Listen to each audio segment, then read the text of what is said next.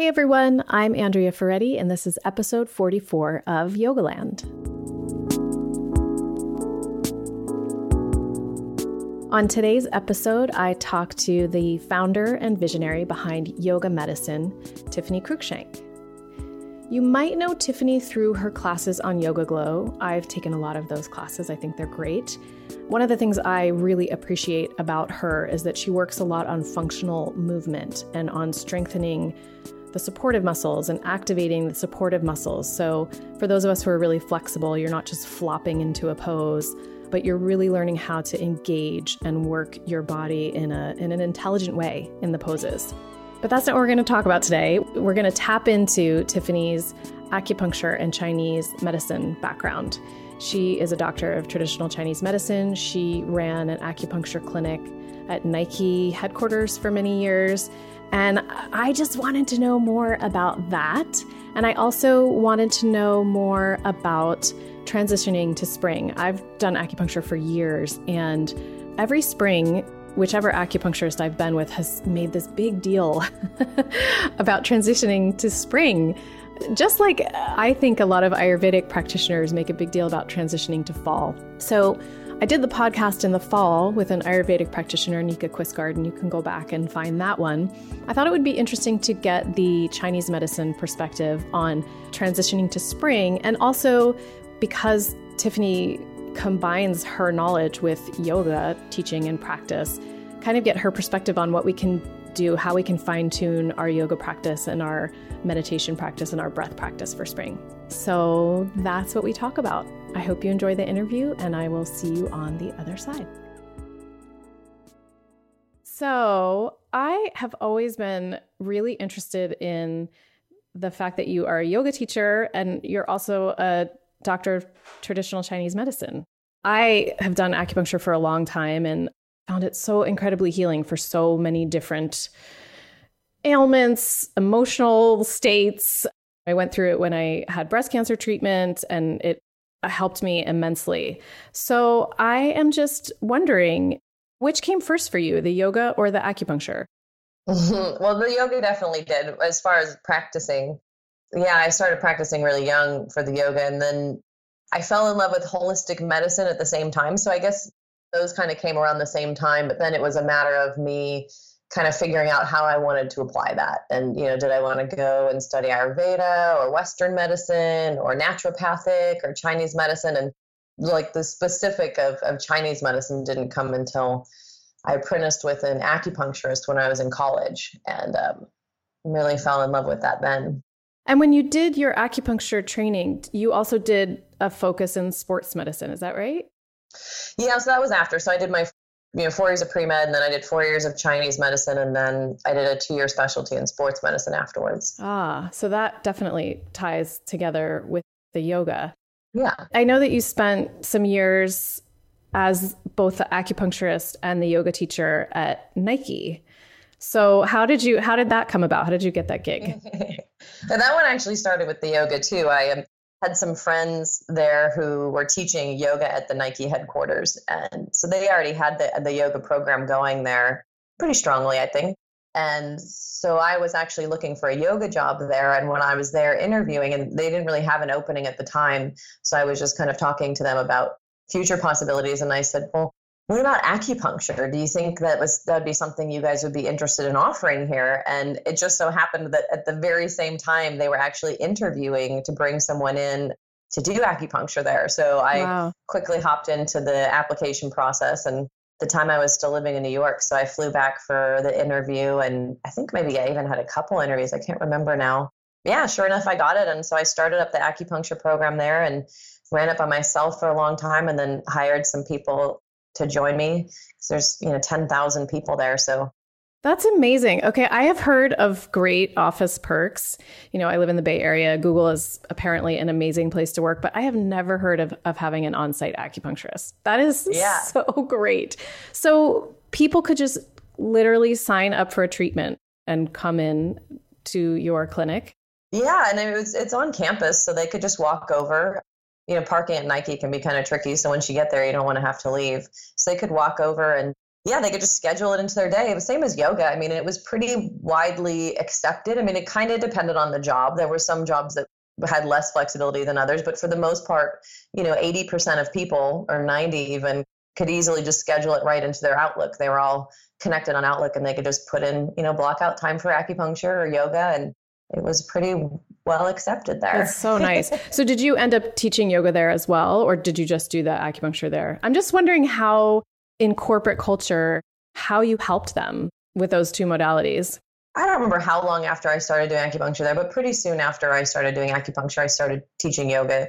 I picked up some classes, and I think maybe one of them it was a new one. Most of what I taught there was yoga for athletes because the culture there is mm-hmm. Pretty athletic, though there there is a range, like any any corporate culture. But yeah, I mean, I think for me, the, the yoga side of it was always about being able to give my patients tools. I never liked having people be dependent on me. I never liked this feeling of like, you know, you've got to come back to me to feel better, or you've got to do this to feel better. I wanted to be there to be able to help people when they were in need, to, you know, help them get through obstacles that they couldn't get through on their own. And, but I never wanted them to be dependent on me. So the fusion of the two for me was really about allowing them to be proactive in in their health and wellness and and athletes are great for that because athletes really you know they want to invest in that and yogis too my yoga students who were patients were always very proactive and wanting more to do on their own. right, right, right. The focus that we wanted to, that you and I decided we wanted to talk about today was, you know, ways that we can use Chinese medicine as we transition into spring. And I'm curious because I've done a podcast before about Ayurveda and some like some of the basics. And it seems to me from the limited perspective I have on, on like the deep ways that Chinese medicine works, it seems to me that there is actually a bit of overlap between some of the principles in Chinese medicine and, Ayurveda. Can you speak to this at all? I'd definitely say my knowledge of Ayurveda is, is definitely superficial, especially compared to, to many people who know it very well. My specialty is more in Chinese medicine. And in fact, I usually, we always have people who come into our Chinese medicine trainings and know Ayurveda. In fact, I think it's easier to separate them than than to correlate them but there definitely is some overlap. You know this idea of the circulation there there is a an ayurvedic version you know there's this understanding and, and i'm not a, a history expert but there is this understanding that you know acupuncture was circulating through more of, of the traditional indian medicine and ayurvedic medicine you know a long time ago as well. Mm. and i think this understanding of nadis and meridians is one thing in a more general sense that is very similar the circulation of energy through the body and this idea that when the circulation through the body is free and uninhibited that our bodies have a, a more natural capacity to heal and repair and and thrive.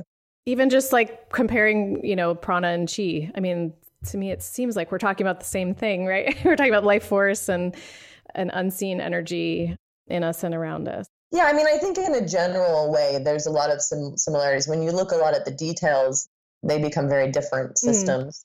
But this connection to nature and how our body interacts with the environment and all the things we put into our bodies, there's definitely a lot of crossover in, in the kind of the general sense. Yeah. In Ayurveda, they have the five elements earth, water, fire, wind, and ether. And there's a few of the elements in Chinese medicine that cross over earth, water, fire, but then there's wood and metal as well. Mm-hmm. Can you talk a little bit about the what the five elements represent in TCM, and then specifically what wood and metal represent? Yeah, in a, in a general sense, there's some kind of overarching themes. Like in, in Chinese medicine, the earth element is called the mother a lot of times, and it's all about our nourishment. And this one really represents our capacity to digest our food and absorb nutrition. And, and really, the biggest thing here is the digestion and, and our ability to nourish ourselves the water element is very much it's it's the root of the, the kidney yin. It's the essence of yin. So it's kind of the fullest expression of yin in the body though it's it's also in chinese medicine what we call the root of our essence which is an interesting concept where this belief in Chinese medicine that you're born with a certain amount of essence, and once we run out of it, we die. Mm. And that the essence creates chi and blood and yin and yang and all of the, the vital substances in our body. And our body can tap into that essence to make what we need at any point, or it can extract it from our food and the air that we breathe. that can create these things outside of tapping into our resources. So the essence is like our, our reservoirs, our reservoirs of, of everything pretty much. And so in many ways, the earth and the water elements are, are probably two of the most valuable in Chinese medicine if you were to prioritize because of, you know, our capacity to digest allows us to then extract nutrition to not have to tap into the, the resources. And then the resources are vitality and longevity and our capacity to thrive. And so they're both really important. The water element is really connected to this. You can think of this as the meditator. This one's all about stillness and introspection and our ability to be adaptable as well. You can imagine as, as water's kind of fluid, but because it's the peak of yin in the body, it really is stillness and things like meditation that really nourish this one and a really important part of our health and longevity, as I mentioned before. Are there ways to preserve your essence, like as as opposed to burning through it? It's really like a math equation. You know, what I put in, what do I take out? Hmm. How am I conserving my energy expenditure? Which you know, I always make this analogy like you could imagine me walking across the room like really stressed out and like really frantically versus walking maybe at the same pace but more calmly and leisurely. And you can imagine that going through the same motions, the same speed, my energy expenditure can still be very different. Mm-hmm. So, and this is kind of like this idea of, of bringing things like meditation and introspection and mindfulness into into our days i think is why you know we see so much value in that now coming out of you know research and and our own experience as well but it really is about energy management conservation how we manage that whether that's working less hours mm-hmm. or managing how we work and how we how we approach things. Yeah, and so it really is a matter of how how much do I put out? Am I overworking? In, in Chinese medicine, that could be work, that can even be sexual activity, that can be exercise. And then what am I taking in? Not only am I taking in good food, but am, am I able to extract the nutrition from that? Is my digestion good? Mm. Yeah, so it's that balance. How much do I put in? How much do I take out? So that, you know, if that putting out is, is more than what I'm taking in, at some point I have to dip into the essence and those reserves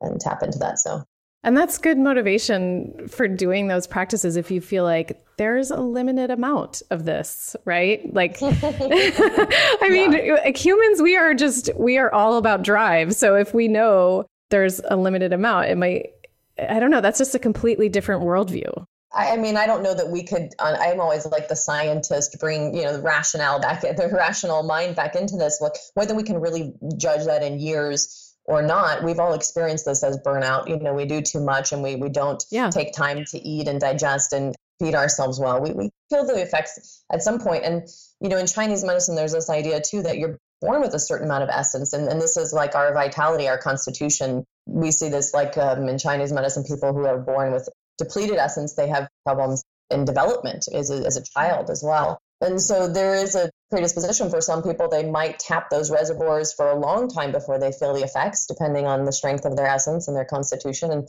for others, it might come very quickly. Hmm. Interesting. Yeah. Wow. I love this stuff. the fire, the next one, is really an easy one, I think, to connect to. This one's all about passion. And this is our ability, really, in Chinese medicine, to communicate in a way that creates depth and meaning in our lives versus kind of the superficial connections that we make. And this one is really important for our ability to communicate with other people and to create intimacy in our lives. And you can kind of imagine, I think for most of us, the fire element's the easiest one to wrap our head around. So the interesting thing happens, I think, when we look at the wood element. The wood element is really all about us having purpose and vision in our lives our ability to have a plan. This is like our type A tendencies. You know, we have a purpose and a vision. It's not this lofty, passionate dream of like the fire element would be like our passion to do something. This is like, okay, I have a goal and I'm going to make steps to get there and I'm going to be able to see that through all the way. Hmm. And so you could kind of you could compare this one to our type A tendencies. In a healthy scenario, we can make plans and see them through to fruition. And in an imbalanced scenario, we become so hardened around that goal that we can become brittle and, and break. You know, imagine the wood element. If there's not enough of this water, of this downtime to nourish the wood element, it becomes brittle and it, and it breaks. And that's the the overworking. And, and so this this really powerful dynamic between water and wood that's really important. It's there's a place for you know the monastic lifestyle but for most of us as householders you know we're, we're, made to have purpose. We're made to create and to do and contribute in some way whatever that might be. That doesn't need to be a yoga teacher or a doctor or a lawyer or you know whatever yeah. we think we should be. But we're all made to contribute in some way that's really beautiful. We have to be able to support that you know with the water element this the stillness that's harder we've got our list of to-do list which is really like our ability to see those goals through but it's hard to put on your to-do list be still. Right. It is. Yeah. in meditation we start to like go oh well, this is good for this and i'm going to accomplish this thing. So true. All of the meditation these days like in, in popular culture is couched in you know maximize your efficiency which i just think is so is so funny. It's like we just can't give each ourselves a break yeah. Hard to give ourselves well, a break. It's hard. I mean, I think it's just our human nature, you know, to focus on what we're doing. Yeah. And I think hopefully that that awareness, kind of like yoga, you know, we get into it for the physical aspects. And with meditation, you know, we, we have to be kind of sold on doing it for some capacity, Absolutely. To, to some capacity. But eventually we start to dip in a little further and, and find maybe some mindfulness in our lives and once it starts to feel good, I think it it's an easier sell. And then even when it does feel good, it's still a discipline. I mean, it's you still have to I still have to discipline myself to, to even just get on my yoga mat. You know, even though I know I will physically feel so much better afterward, it's still like every day, okay, this is just I'm just committing to this, recommitting every day, you know. Didn't I do this yesterday? exactly. It'd be much easier to sit on the couch and read the paper, but it's not going to happen. Yeah. Yeah. Yeah. Okay. Well, that's the first ex- clear explanation I've heard of wood. And then what about metal? So metal is all about structure. So think about metal like an element. You know, it's this got this clear beginning and end point. It's got this clear structure to it. Metal is all about creating structure and routine, precision in the character for the metal element. There's actually gold within it. So there's this kind of this brilliance in it. I think we kind of tend to think of this metal element as when it gets out of balance, it can become really hard and kind of OCD and a little bit overly structured and orderly and kind of uptight.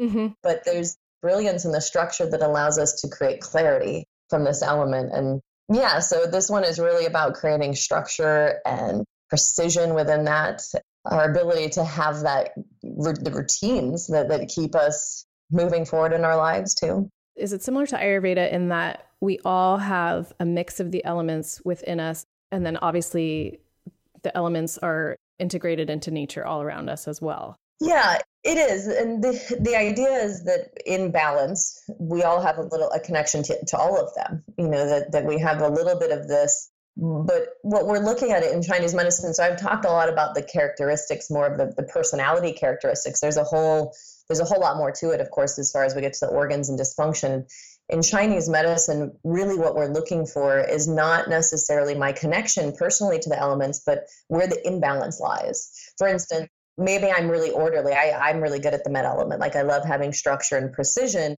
That's not a problem. The problem is if I become so overly fixated on that that I become kind of OCD and uptight versus maybe losing that completely and having no structure and no right. Yeah so what we're looking for is not the connection. The connection is the healthy resemblance of that. We should have a little bit of each of those but and many of us feel a little bit more connected to one element than the others so what we're looking for is the imbalance. So where does it become unhealthy? Where does it become out of balance? And and that's really what we focus on. But yeah ideally we should all have some of each of them. Right. I don't want to get us too far into the weeds but i'm just curious. So then if let's say you mentioned metal is you're you're very connected to that. Precision's easy for you. Structures works well for you. So let's say if you if you went into imbalance then in chinese medicine does that can present in any of the organs and in the digestion? I mean that's where I, my mind just goes like I mean, how does this work really intricate. And when we look at the five elements really anything can happen.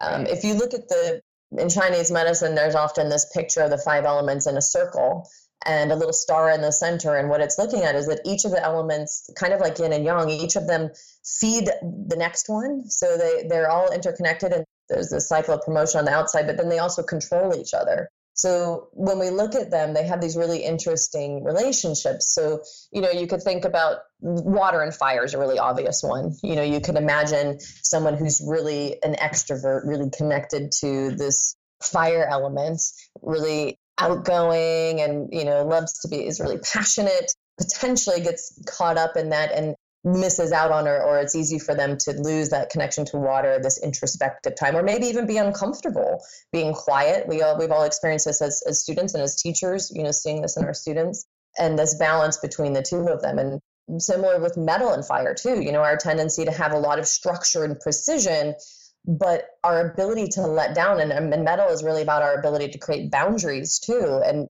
our ability to let those boundaries down is also what allows us to be intimate and vulnerable like the the fire element so there's this balance of all of them interacting that is really valuable and important even more so than just you know each one statically. Yeah okay. This is why this is the beauty of chinese medicine and, and holistic medicine is there's there's never an end point. You know we're we're constantly kind of playing with this balance. And i think what i love about teaching chinese medicine to yoga teachers or to yoga students is that they can use that self inquiry to kind of play with and juggle and fine tune their health and wellness in, in many different ways.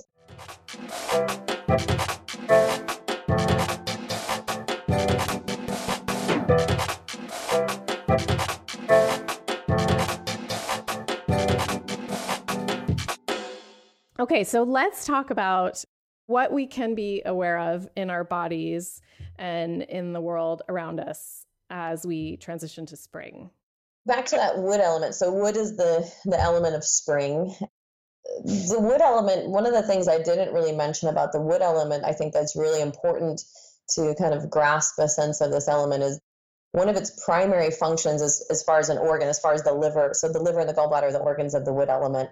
For the liver, it's one of its primary functions is ruling what's often called in Chinese medicine ruling the smooth flow of qi there's a really common, probably the most commonly used herbal formula of, China, of all the hundreds of Chinese herbal formulas is one called the Free and Easy Wanderer, which oh, is. Oh, I've used that one. Yeah. yeah.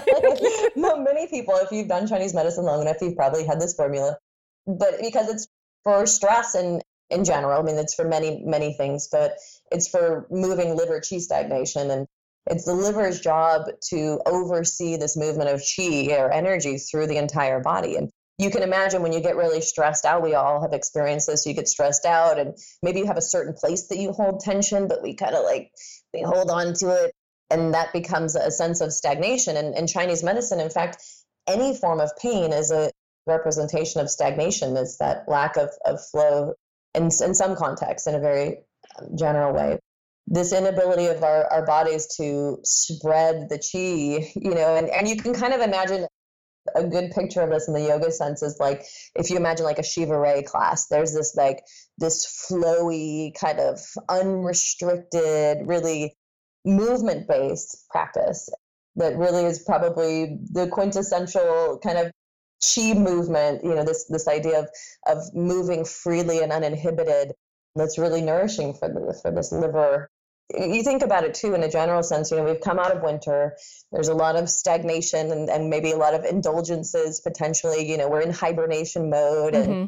we're at home more and now we're coming out into spring and, and moving into summer there's this need for movement in the body and so in a general sense i think in yoga I, and i just taught a class yesterday on this of looking at our ability to create movement that allows us to connect to this sense of freedom in the body to like release stagnation, release tension, release restrictions that's maybe not quite as focused on alignment. You could imagine metal element would definitely be one that's like very Iyengar, very mm. focused on precision and, and alignment, which which I love, but it's this balance between the two of them. Can I let go sometimes and especially being familiar with a yoga practice where you you know you probably don't need to ruminate on every little alignment cue all the time can i let go of that and connect to this quality of moving and connecting to this this movement of energy through the body of releasing stagnation and being able to move uninhibited. That's really important.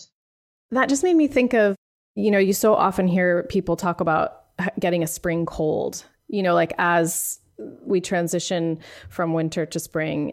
Is that thought to be simply a product of transition itself or is there something about the change in the elements in spring that spurs that to happen for a lot of people? And is there anything we can do about it? Yeah, I mean, I think in the spring, maybe someone else has another opinion on this in, in the Chinese medicine world. There's definitely kind of like yoga, different styles and opinions a little bit. But my take on that is, is more just that if, if someone has an imbalance, it does often show up in the, the changing of the seasons. And so that could happen anytime if they have a, especially if there's a weakness in, in the immune system, which was really connected more to the metal element, which is more connected to the fall, which is why most people get a lot of colds. Fall is usually the most common time for colds, but it can happen anytime. It doesn't necessarily mean that it has to happen in that season. One thing that I noticed since move, I mean, I moved to San Francisco a long time ago. I moved here 20 years ago, but I grew up on the East Coast where in Pennsylvania. So, right in the part of the country where we had exactly four seasons. Each season was exactly three months long, and they were very well defined, and the weather was very different, and the environment was very different. And growing up there, everyone got their colds in the fall and the winter. And since living here, where the seasons kind of all run together, the w- weather's generally all the same. It's pretty moderate here. It's sort of always hovers between 50 and 70 degrees. It's always windy. It's always foggy. People have colds all year long. There's no cold season here. It, it can be a little bit worse in the winter, but I don't know. I don't know if there's anything to be said about that, but it's just, I always wonder, you know, what is it? What's the difference in what's happening around us related to what happens inside of us? I think it is really nice for our bodies. I think our bodies really appreciate having those the changes of the season. I know when I lived in LA, we had like one season, it was 75 and sunny. Yeah. Which is hard to complain about. But after living there, I only lived there for a couple of years, but after living there a couple of years, my body really craved, like wanting, even having grown up in the desert in Arizona, not having them, really craved, you know, having those changes, which I think is so important for our body to go through those. And I think there's ways to connect to that without having to have major climate shifts, you know, connecting to the, the natural changes of the seasons in the elements or in the foods that you eat, you know, eating eating things that are in season, which is now hard too, I think, in some places. But and being able to connect to those internal changes that are happening in our bodies, regardless of how much we see around us or how clear that is in the environment around us. And in Chinese medicine, there's some clear kind of changes, like in the spring with the liver and the wood element, you know, eating more light foods and bitter foods. Actually, sour is the, the one that really stimulates this the liver or uh, liver organ and the wood element and they're kind of things that we're naturally drawn to. These are the things that, you know, are a little bit more in season now. We've got more kind of lighter vegetables and salads and so are you saying that sour and bitter are considered the same taste or is sour a different taste? No, for... they're actually different. And sour is actually they're kind of hard to separate, I think, because I see a lot of overlap in, in some of them as far as the foods we eat, but sour is actually more connected to wood, and bitter, surprisingly enough, is actually more connected to the heart and the fire element, which you would think spicy would be, but spicy is actually the metal element, which makes sense because yeah. we you know think about getting a cold and you know we eat things like ginger and, and spicy things to kind of help stimulate the immune system and then the fire element's more of a, the summertime element and you think about like the bitter foods again which are kind of overlap with some of the sour foods you think about all these bitter greens and salads and things that we eat in the summertime I remember a long time ago reading something from Dr. Weil, and he said that the taste that was really missing from the Western, well, there's so many things missing from the traditional Western diet, but but that you know, bitter is a taste that we're really missing. And I don't know, for me, when I incorporate bitter, it really helps balance sweet cravings. I don't have that same drive for sweet. Something gets uh, something gets satisfied in there that just balances that really well. Yeah, I think bitter and sour do that. And in my experience, it's kind of hard to interpret because in Chinese medicine, sour is like vinegars and um, fermented foods, and bitter is more traditionally like you know dandelion greens and leafy greens and Oh That's oh why I say to me they kind of overlap a little bit. So, you know, in the spring and summertime, they're kind of both things we naturally tend towards. But, you know, I, I think it, it makes sense. You know, these are the things that we definitely leave out. And for digestion purposes, these are really important for the digestive process. Now, we also see it in the five elements, the wood element and the earth element have a really strong connection in that when wood becomes predominant, meaning we become really stressed out and overly focused on what we're doing, that a lot of times our digestion suffers this this earth element. And a lot of times we find ourselves getting sweet cravings. And so I think what you're saying is, is another kind of extension of that too. Once we stimulate and kind of balance out the flavors, especially this this bitter or sour flavor that's missing for the digestion, that sweet flavor, which is is usually what we crave when we're not digesting properly or when when that earth element is out of balance is a big thing. We're part of a CSA and we've been getting so many dandelion greens. I'm like ready to just scream. but interestingly, I I never thought of vinegar as a sour taste because, you know, adding the vinegar to the greens helps so much. I mean, it makes them so much more I like bitter, but dandelion greens are bitter. I mean, that is I intense. Do you? Yeah. I was so bummed. I just went to the store yesterday and they've stopped carrying them. I was like, how can you do that?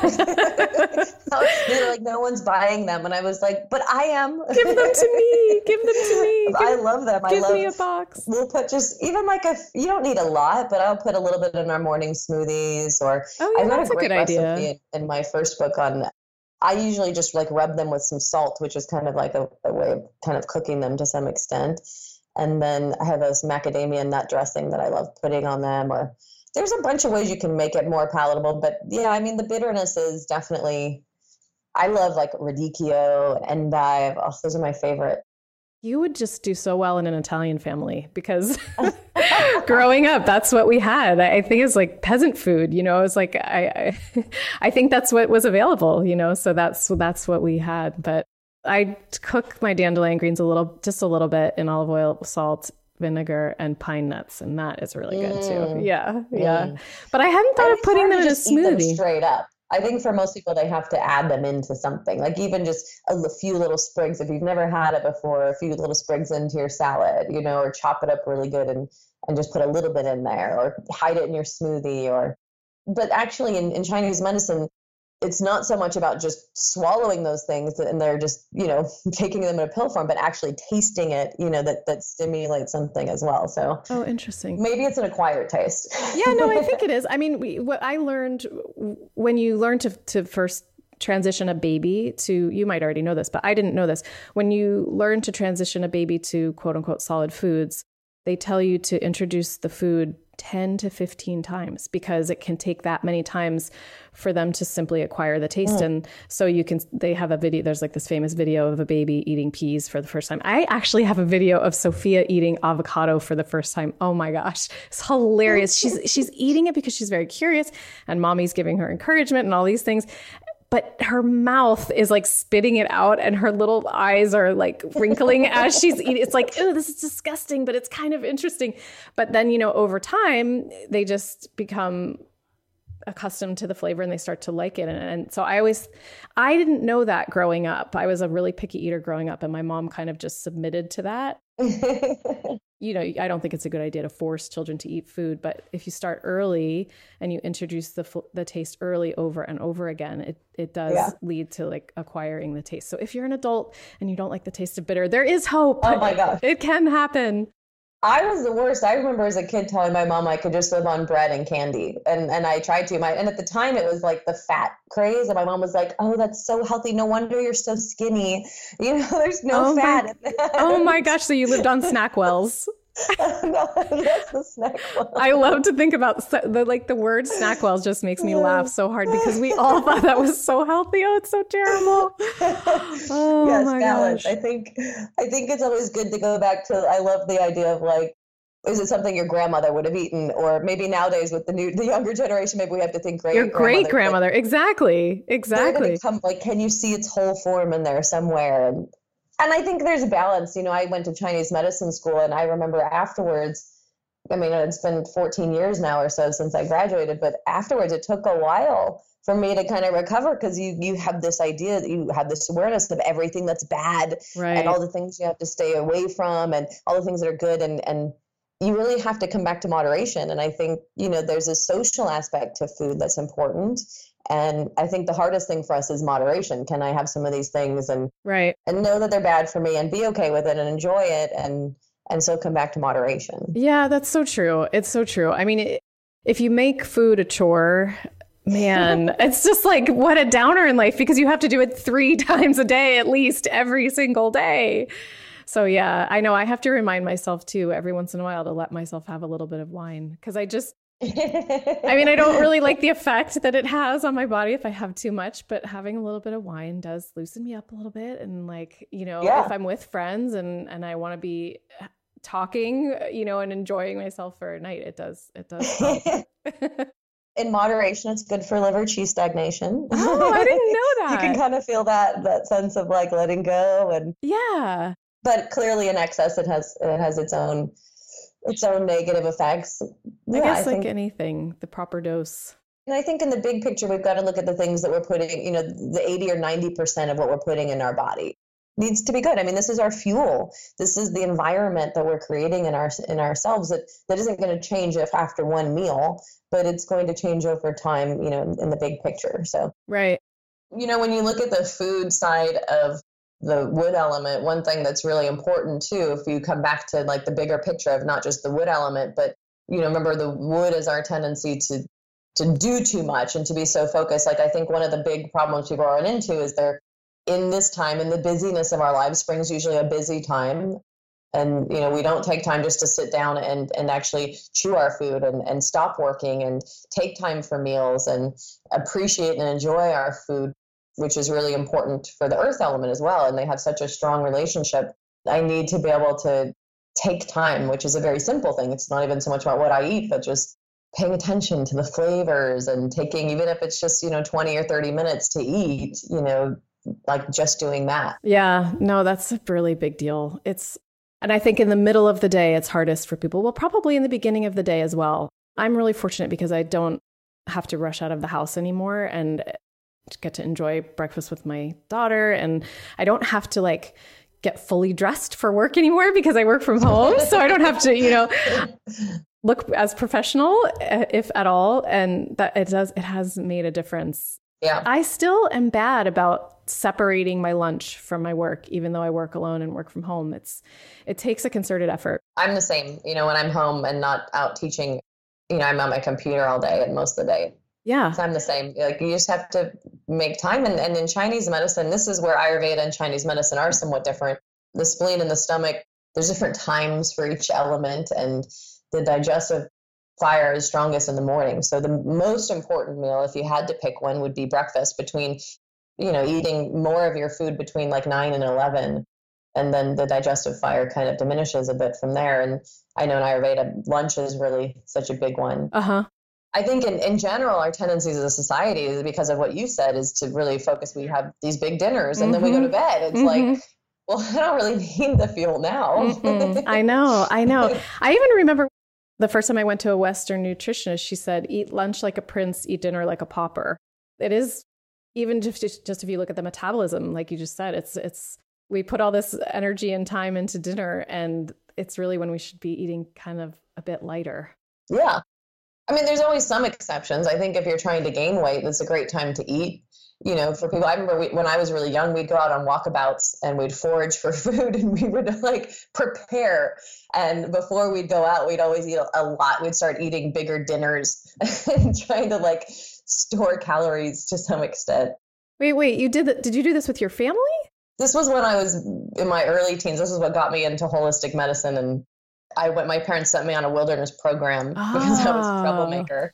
Wow. But then when I got back, I got really into primitive living, and I would go to like they had primitive living gatherings, and I had friends. We'd go on walkabouts where we'd just go out into the redwoods. Actually, usually, sometimes in the White Mountains in Arizona, but and just go foraging and whoa it's a long time in my past but it was a great i have great memories of it were your parents at the time like, hmm, maybe we shouldn't have sent her on that wilderness? And were they, did they worry about I just you? happy that I had focus. I yeah always had a really, uh, I guess, intensity in what I do, and I think they were just happy I was focusing that intensity right positive, channeling it into finding healthy mushrooms, hopefully not deadly mushrooms. yeah. Okay, so going back for a moment to sort of practices. So we talked about yoga practice for spring, kind of moving you said moving the liver chi, moving stagnation throughout the body. Do you have any thoughts or recommendations for meditation or breathing practices for spring? Does that change for you? Again, it kind of depends on who the person is and what's going on for them. But as a, just in general, for the liver, things like Kapalabhati, Kapalabhati is a great one. You know, think about that kind of liver, that that movement in the body that you experience with something like Kapalabhati. For people who tend to overwork, like when the liver becomes really overly exaggerated, which is often common in the spring as well, where we start to get stressed and tense, you know, um, any of the exhalation really focused on uh, pranayama practices really focused on exhalation are helpful, even just as much as inhaling and then exhaling longer than your inhale can be very simple help induce more of that the parasympathetic response which is really you know that water element you know coming back in to nourish this wood that's potentially becoming depleted from too much work and too much stress. Oh okay. Even just simple meditation practices. Emotionally i think the emotion associated with the the wood element is, is anger. You think about like this stagnation or this tension or stress that becomes predominant when we work a lot, you know, and it becomes irritability and frustration and anger potentially, which are more of an exaggerated wood element. Now, now clearly we're meant to experience all of the emotions. So it's it's more our ability to process anger in a way that, that allows us to release it as well. That's a tough one for me. I have a whole podcast about anger because that's a tough one for me.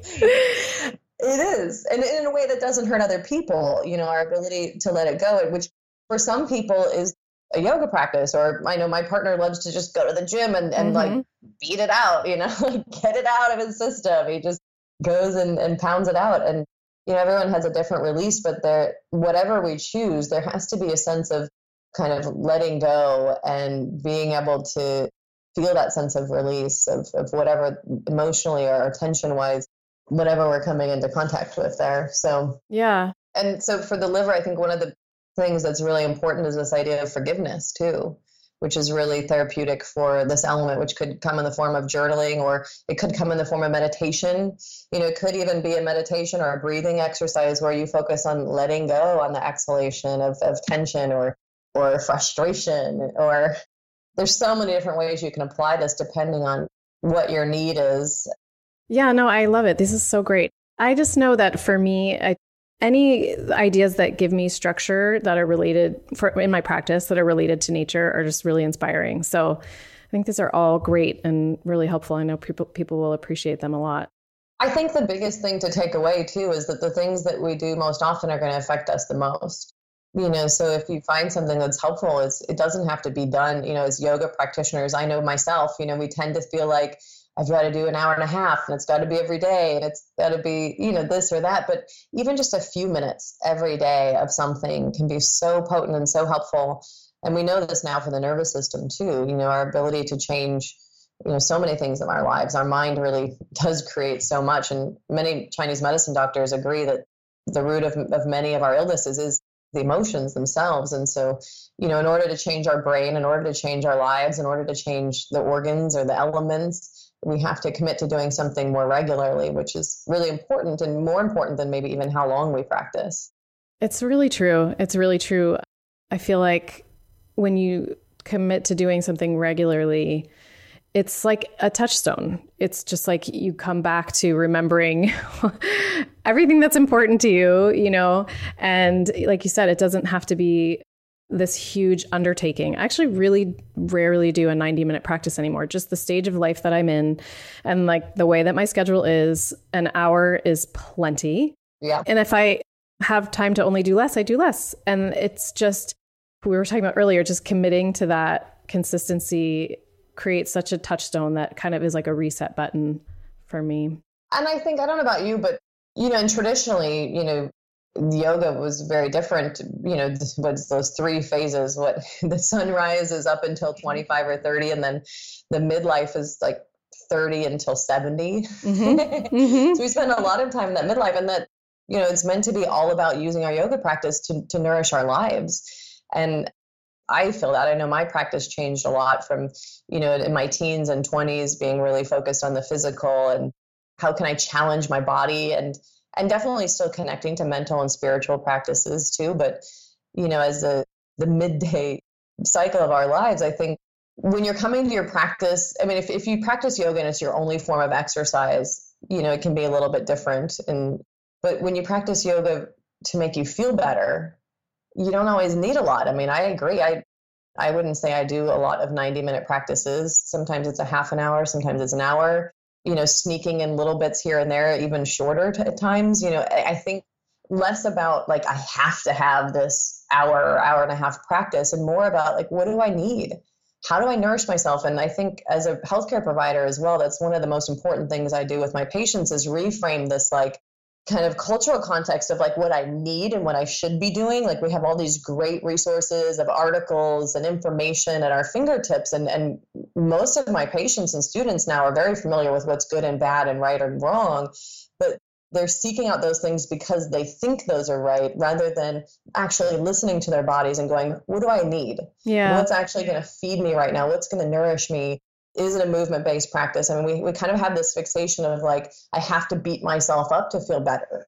Yeah, it's true. It's just just funny because yeah, we and even if mentally we know better, it's still yeah. it's still there. It still comes up. I yeah. mean, as yoga teachers, we know this better than anyone, but somehow still we kind of feel like we've got to like put in the miles on our yoga mat and like really do enough of our vinyasas and our standing poses and override what our body says, you know, like, oh, maybe I, maybe I just need to meditate today. Maybe I really need to be quiet and still. And, and it's so hard because very much like that to-do list before, like it's really hard to go, oh, all I need today is to meditate. It's hard to, to quantify that and be like, I've done something. Right. Yeah. No, that is that is you you nailed it. Like that's what it is. It's that we want to kind of check something off or have a little even a little tiny achievement for the day.